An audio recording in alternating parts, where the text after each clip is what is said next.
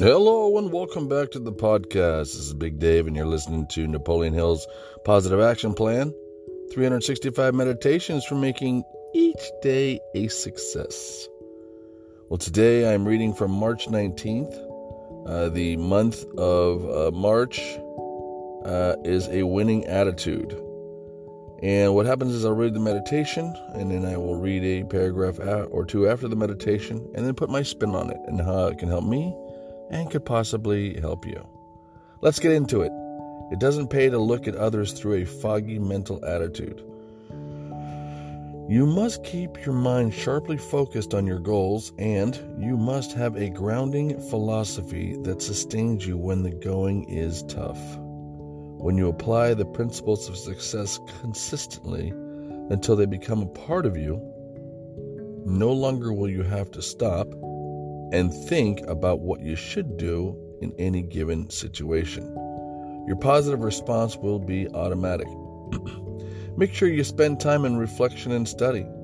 Clearly establish your goals and develop a plan and timetable for their achievement.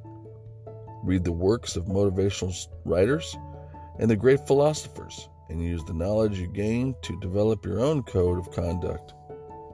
Establish your own philosophy of success that you can stick with day in and day out, regardless of what the rest of the world does.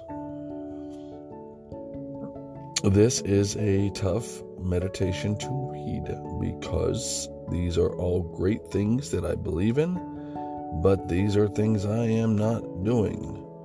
Uh, a couple of things come to mind. There is uh, there was a time when I was struggling with dating, eh, or actually just being a person, you know, around girls and uh, I was struggling pretty bad. And I stumbled upon this guy online, and uh, he wrote a couple of books. And one of his books, he recommended that you know the listeners of the YouTube channel read. Uh, but one of his one of his greatest things that he said was, "Don't just read it once. Read it like twelve times."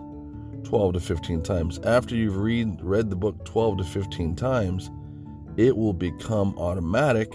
The principles in the books will become automatic so that you don't think about what you're supposed to do. You've already built it into your psyche, in your mind.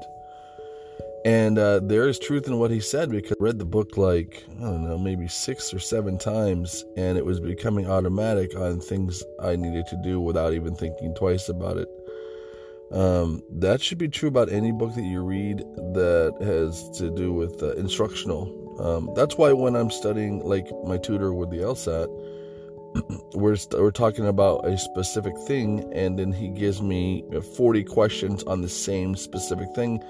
So, like weakening questions. So, I'll do 40 questions on weakening questions. And so, over and over and over, I'll see the same patterns and it'll become automatic for me right? So right now it's taking me like five to seven minutes to answer one question, which isn't going to work on the LSAT. I'm supposed to pare that down to about two minutes per question. And the only way that's going to work out is through repetition. Um, a lot of these things are not part of my personality. it, it is such a struggle. Uh, clearly establish your goals and develop a plan and timetable for their achievement. You know, that's part of, you know, goal setting and action plans and things of that nature.